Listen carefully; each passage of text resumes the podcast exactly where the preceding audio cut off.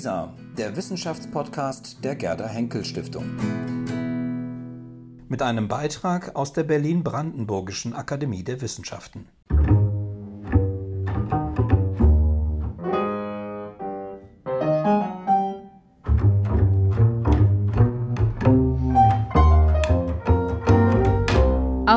Akademisches Viertel mit ist ein Podcast der Berlin-Brandenburgischen Akademie der Wissenschaften und ihres Jahresthemas 2019-20 Naturgemälde. Mein Name ist Friederike Krippner. Ich bin wissenschaftliche Koordinatorin des Jahresthemas und seitdem unsere Türen geschlossen bleiben müssen, treffe ich im Wechsel mit meiner Kollegin Ann-Christine Bohley unsere Akademiemitglieder zum Gespräch. Zweimal in der Woche geht es um die aktuellen Forschungsthemen unserer Mitglieder, um das, was sie derzeit bewegt und um die Frage, welche kurzfristigen und vielleicht auch langfristigen Effekte die Corona-Krise auf die Wissenschaftscommunity hat. Heute treffe ich den Geochemiker Friedhelm von Blankenburg. Mir eine besondere Freude auch deshalb, weil von Blankenburg eigentlich im April einen Vortrag in der Akademie im Rahmen des Jahresthemas gehalten hätte. Friedhelm von Blankenburg studierte in Berlin, promovierte dann in der Geochemie und Geochronologie in Zürich. Und über Stationen in Oxford, Bern und Hannover kam er dann schließlich wieder zurück nach Berlin bzw. Potsdam. Seit 2008 ist Friedhelm von Blankenburg Professor für Geochemie von Erdoberflächenprozessen an der Freien Universität Berlin in gemeinsamer Berufung mit dem Deutschen Geoforschungszentrum in Potsdam. Seit einigen Jahren befasst sich Friedhelm von Blankenburg insbesondere mit der Quantifizierung von Prozessen auf der Erdoberfläche und der Interaktion zwischen biologischen und geologischen Vorgängen. Und was es damit auf sich hat und was das alles mit Tango zu tun hat, darüber sprechen wir unter anderem auch heute. So, ich bin jetzt verbunden mit Friedhelm von Blankenburg. Wir legen direkt los mit der Frage, die wir immer als erstes in diesem Podcast stellen, nämlich die Frage ist, woran forschen Sie derzeit? Über die Erde.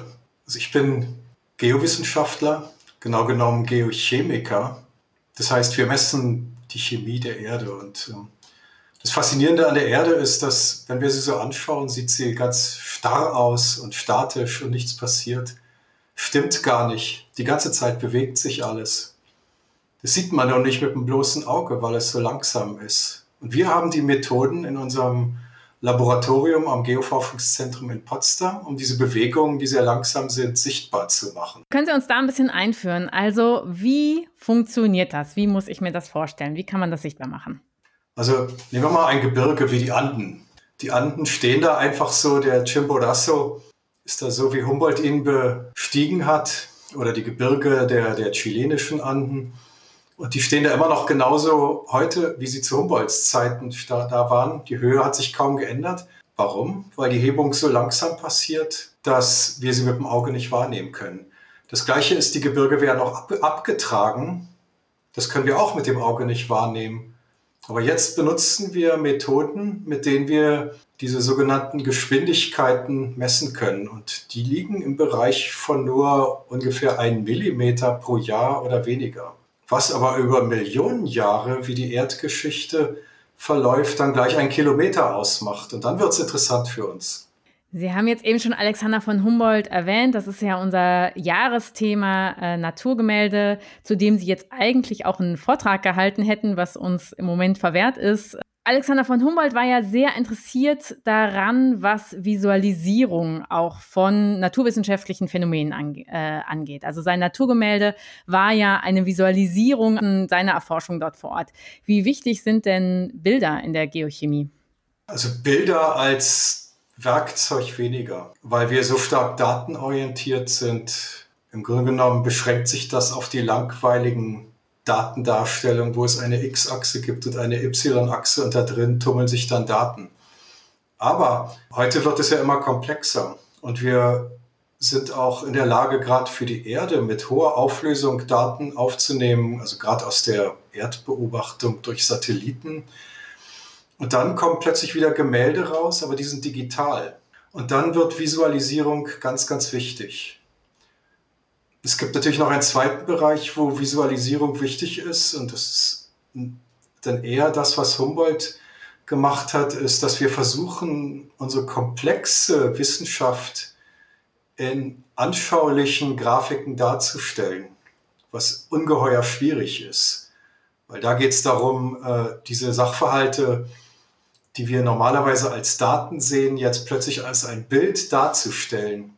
Sehr schwierig. Humboldt war da ein ungeheures Vorbild mit seinem Naturgemälde und seinen Karten selber interessieren sich ja durchaus eben dafür, wie man etwas visuell auch deutlich machen kann. Sie haben zuletzt zwei Wissenschaftsfilme gedreht, die man auch auf YouTube äh, anschauen kann. Und da geht es ja auch um so etwas wie, wie kann ich da eigentlich das, was Sie da machen, was Sie als Experte verstehen äh, und wo Sie sich mit Experten darüber austauschen können, eigentlich anderen Menschen, die nicht in der Materie so drinstecken, deutlich machen. Wie sind Sie da vorgegangen und warum machen Sie das eigentlich? Warum interessiert Sie das? Ja, wir haben ähm, zwei Filme gemacht. Das eine zu unserer geochemischen Forschung, also was sind Isotope, ist da das Thema. Und das andere, der jetzt im letzten Oktober erschienen ist, zu einem großen Projekt, was wir in Chile machen, was ganz ähnlich ist zu Humboldts Thema, nämlich wie Pflanzen, die Pflanzen- und die Tierwelt mit der geologischen, der Gesteinswelt ähm, interagiert. Und das ist ja so ungeheuer kompliziert, das wollten wir eben darstellen in einer Form, äh, wo es die ganze Öffentlichkeit, also auch nicht Fachleute verstehen können. Jetzt lese ich viel, dass audiovisuell das Medium ist, was die meisten Menschen dann benutzen. Da gibt es Statistiken, wonach angeblich zum Beispiel in Deutschland oder auch in den USA 50 Prozent aller Menschen überhaupt sich über audiovisuelle Medien, über Wissenschaft informieren. Also haben wir beschlossen, jetzt muss ein Film her. So, und dann war die Frage, was machen wir jetzt? Jetzt hatten wir in Chile mit einer Gruppe von 70 Menschen, waren wir da unterwegs, äh, viele Deutsche, viele Chilenen, aber auch andere, und waren da im Feld. Und das bietet sich natürlich an, da können wir unsere Forschung richtig plastisch darstellen, wie wir da in der Wüste sind und im Wald und wie wir arbeiten. Wir haben Akteure dargestellt, erfahrene Wissenschaftler. Wir haben die Doktoranden dargestellt und äh, wir haben sie dann auch noch im Labor, dieselben Personen, wieder auftreten lassen, zu Hause in Deutschland, im weißen Kittel. Und dadurch wollen wir Glaubwürdigkeit für unsere Methodik entwickeln. Was, glaube ich, sehr wichtig ist heutzutage, dass die Wissenschaft einfach eine Glaubwürdigkeit erhält. Die andere Frage, die Sie ja angesprochen haben, ist, was haben wir jetzt für Mittel benutzt da drin? Und da äh, haben wir unserer Kreativität ähm, viel versucht, äh, viel Spielraum zu geben. Das eine ist, wir haben grafische Animationen, also komplexe Wissenschaft, so als Cartoon dargestellt. Dann zum Schluss sind wir auf dieses Thema Interaktion gekommen, was eigentlich heutzutage selbst auf Deutsch Feedback genannt wird. Und es ist ja sehr, sehr kompliziert zu erklären. Und da sind wir auf die Idee gekommen, das als Tango darzustellen. Am Ende von dem Film haben wir zwei super professionelle, moderne Tänzer, die zu einem Tango die Interaktion zwischen der biologischen und der Gesteinswelt darstellen, inklusive Störungen, aus denen sie rausgeworfen werden und wo sie sich dann gegenseitig wieder reinholen. Das war eine ganz tolle Erfahrung. Ja, also ich kann die Filme auch nur empfehlen. Ich habe sie gesehen. Wir werden sie am Ende ähm, des Podcasts auch noch mal ähm, kurz erwähnen. Sie haben eine Sache eben erwähnt, nämlich die Frage von Glaubwürdigkeit von Wissenschaft. Das, was Sie tun, hat ja zumindest auch mit Forschung zu Klimawandel zu tun. Jetzt ist eine Diskussion, die wir im Moment rauf und runter geht, ist natürlich die Wissenschaftskommunikation zu Corona. Man wird in den letzten Wochen an Leuten wie äh, Christian Drosten oder Lothar Wieler kaum vorbeigekommen sein können. In der Klimadiskussion hingegen könnte man im letzten Jahr nicht an Greta Thunberg vorbeikommen. Sehen Sie einen Unterschied dieser beiden Diskussionen? Ähm, wo ist die Öffentlichkeit bei der einen, wo die Wissenschaft bei der anderen? Ganz faszinierende Frage und ähm, äh, ich staune selber, wie jetzt plötzlich mit der mit Covid-19 ähm, Virologen und viele Wissenschaftler eine ungeheure Präsenz in der Öffentlichkeit bekommen.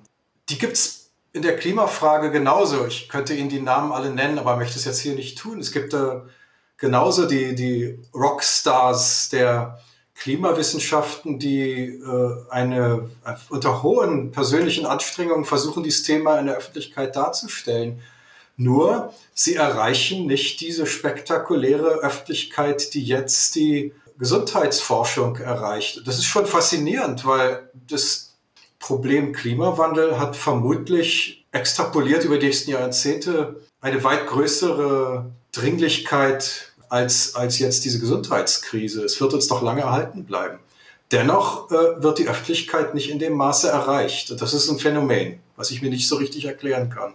Eine äh, These wäre ja vielleicht, oder ein, ein Versuch wäre vielleicht auf den, ähm, auf das, was gerade die Wissenschaftskommunikation an äh, Popularität erlangen hat, sozusagen auf den Zug aufzuspringen, also als Klimaforscher. Es ist ja nicht so, dass das nicht gemacht wird. Mhm. Ähm, da gibt es eine Kollegen, die, einige Kollegen, die viel im, im, morgens am Telefon sind, im, im, Frühstücksradio, die im Fernsehen in Talkshows auftreten ähm, die auch eigene Podcasts haben. Ich glaube, dass die Erklärung dafür ist, dass, dass wir das Thema Klimawandel nicht mit der gleichen Betroffenheit erleben, die Konsequenzen wie jetzt das Covid-19-Thema. Da sind wir jetzt alle betroffen. Die Bedrohung, krank zu werden oder Verwandte zu haben, die Ältere, die gar sterben könnten, steht uns direkt vor Augen. Die Gegenmaßnahmen, die betreffen uns auch alle unmittelbar bei Klimawandel ist ja niemand erstmal so direkt persönlich betroffen. Schon gar nicht in Deutschland, wenn überhaupt dann in den Regionen, die weltweit jetzt wirklich massiv auch jetzt schon davon betroffen sind, wo es sich erwärmt, wo es Dürre gibt, wo es Überschwemmung gibt. Die Menschen hätten da vielleicht eine andere Sicht, aber wir nicht. Also wird die Wahrnehmung auch der Wissenschaft ist da nicht so hoch. Sie selbst haben ja gerade ein, klein, äh, ein kleines Editorial in einer von Ihnen mit herausgegebenen Zeitschrift Elements äh, veröffentlicht, in der es auch um Klimawandel geht, ähm, nämlich um die Frage, was eigentlich die Wissenschaft negativ dazu beiträgt, in dem Sinne, dass äh, Wissenschaftler und Wissenschaftlerinnen sehr häufig Vielflieger sind. Können Sie uns dazu ein bisschen was sagen, was da Ihre Vorschläge waren und vielleicht auch, ob es schon Reaktionen darauf gab? Ja, das ist ein, ein Artikel, den wir in einer, sagen wir mal, halb populärwissenschaftlichen Fachzeitschrift veröffentlicht haben. Und der Gedanke war, dass wir als Geowissenschaftler und Klimawissenschaftler äh, um das Thema Klimawandel mehr wissen als alle anderen. Und jetzt ist die Frage, müssen wir deswegen auch verantwortlich handeln? Und jetzt kommen wir in dieses, glaube ich, das großes Dilemma der Moralphilosophie. Nützt es dem Klima was, wenn ich nicht fliege? Als Individuum. Eine, eine ganz wichtige Frage, aus der wir nicht rauskommen, da gibt es keine, keine Antwort. Aber als Umweltwissenschaftler haben wir eben diese Vorbildfunktion und wenn wir erreichen wollen, dass große Menschenmengen auf dieses Konsumverhalten, was aufgrund der, des Nutzens fossiler Brennstoffe dabei schädlich für das Klima ist, wenn wir auf diese verzichten im größeren Maße und das auch kundtun in die Öffentlichkeit, dann haben wir vielleicht eine kleine Chance, dass äh, die Menschheit auch mit Verzicht arbeiten kann. Ob sie das wirklich tun wird, ist nicht ganz klar. Aber ich sehe jetzt voll Faszination, dass jetzt während der Corona-Krise viele Menschen einen ganz großen Verzicht üben und ich bin sehr gespannt, ob wir in einem Jahr oder in zwei Jahren ein Fazit ziehen können, dass uns dieser Verzicht vielleicht gar nicht so hoch äh, in unserer Lebensqualität eingeschränkt hat und dass wir den auch auf das Thema Klima übertragen können. Und da haben wir als Wissenschaftler eine Verantwortung, auch als Vorbilder uns zu verhalten. Das ist meine persönliche Meinung, die ist aber selbst im Wissenschaftlerkreis äußerst umstritten, weil es nicht klar ist, ob sie irgendwas bringt. Und das heißt, gab es Reaktionen auf den Artikel? Die meisten waren ähm, überraschend positiv. Also gerade aus, aus von jüngeren Leuten, also Doktoranden, Postdocs, Nachwuchswissenschaftlerinnen und Wissenschaftler, kam ungeheuer überrascht positive Resonanz. Die meisten hatten sich darüber effektiv nicht Gedanken gemacht.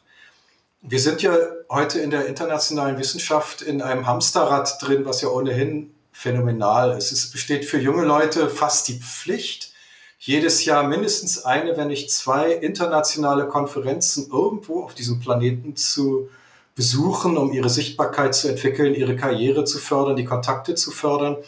Ist auch alles richtig. Aber wir könnten ja auch zu der Haltung kommen, dass wir diese Verpflichtung wegnehmen, indem wir das gar nicht mehr anbieten. Dann kürzt sich das für alle raus und alle müssen es nicht mehr machen. Und ganz viele hatten sich noch nie überraschenderweise darüber Gedanken gemacht, dass ein Flug äh, an die Westküste der USA zum Beispiel dazu führt, aufgrund der CO2-Emissionen, die dabei vorgehen, dass 50 Quadratmeter Arktikeis schmelzen. Von jedem Passagier, der dahin fliegt. Und dieser Zusammenhang, der war für viele eine Überraschung. Ich habe aber auch von erfahreneren Wissenschaftlern, also gerade im Wissenschaftsmanagement und auch einige, die sich mit diesem Thema schon länger befassen, auch, auch negative Kritik gekriegt in dem Sinne, das nützt nichts, wenn wir nicht mehr fliegen. Wir schaden uns nur selber. Aber es bringt die, die Sache nicht auf eine Dimension, wo sie tatsächlich was nützt. Ähm, vielleicht noch zum Abschluss. Würden Sie also, wenn Sie sich jetzt die letzten sechs, sieben Wochen anschauen, würden Sie denken, dass diese Zeit Effekte haben wird über den Lockdown, der jetzt langsam auf, äh, sich auch aufbricht, hinaus für Ihren Wissenschaftszweig, sei es in Bezug auf Forschungsaufenthalte, äh, sei es in Bezug auf Kommunikationsformen? Ich glaube ja, also dass wir jetzt alle digitale Kommunikation lernen, das hatten Sie, glaube ich, schon in vielen äh, Podcasts dieser Serie, dass das jetzt geübt wird. Das wird auch bleiben, das wird nicht weggehen, das wird uns unser Leben auch entspannen, weil wir nicht so viel reisen müssen. Für uns als Geowissenschaftler sind wir ja dennoch auf Reisen angewiesen. Also wir betreiben jetzt zum Beispiel dieses große, das ist ein großes Schwerpunktprogramm in, in Deutschland, was ich da leite, dieses Earth Shape heißt sich das, heißt das worüber wir den Film gemacht haben. Und das findet in Chile statt. Und wir müssen nun mal hin und wieder nach Chile. Wir sind übrigens da beinahe hängen geblieben. Wir waren Ende März da auf einer geologischen Bohrkampagne, ein Team von zehn Leuten. Wir sind fast nicht mehr zurückgekommen. Wir sind gerade so mit den letzten Flügen zurückgekommen. Und äh, ich denke, wir müssen uns auch darauf einrichten, dass wir als Geowissenschaftler jetzt unsere, unsere internationalen Feldarbeiten auch konzentrieren auf weniger Episoden, die vielleicht für sowas weniger riskant sind und die dazu auch noch klimaverträglicher sind. Also, wir werden das mit Spannung verfolgen. Ich danke Ihnen jetzt erstmal sehr für dieses Gespräch. Das war ein akademisches Viertel mit Friedhelm von Blankenburg. Wenn Sie neugierig geworden sind auf den Film Die Haut der Erde und den dort gezeigten Feedback-Tango, die Verlinkung finden Sie auf der Podcast-Seite des Jahresthemas unter jahresthema.bbrw.de. Am nächsten Dienstag geht es dann weiter. Meine Kollegin Ann-Christine Boley spricht mit der Anglistin und Kulturwissenschaftlerin Aleida Assmann. Wir freuen uns, wenn Sie dann wieder zuhören. Vor allem wünsche ich Ihnen Bleiben Sie gesund.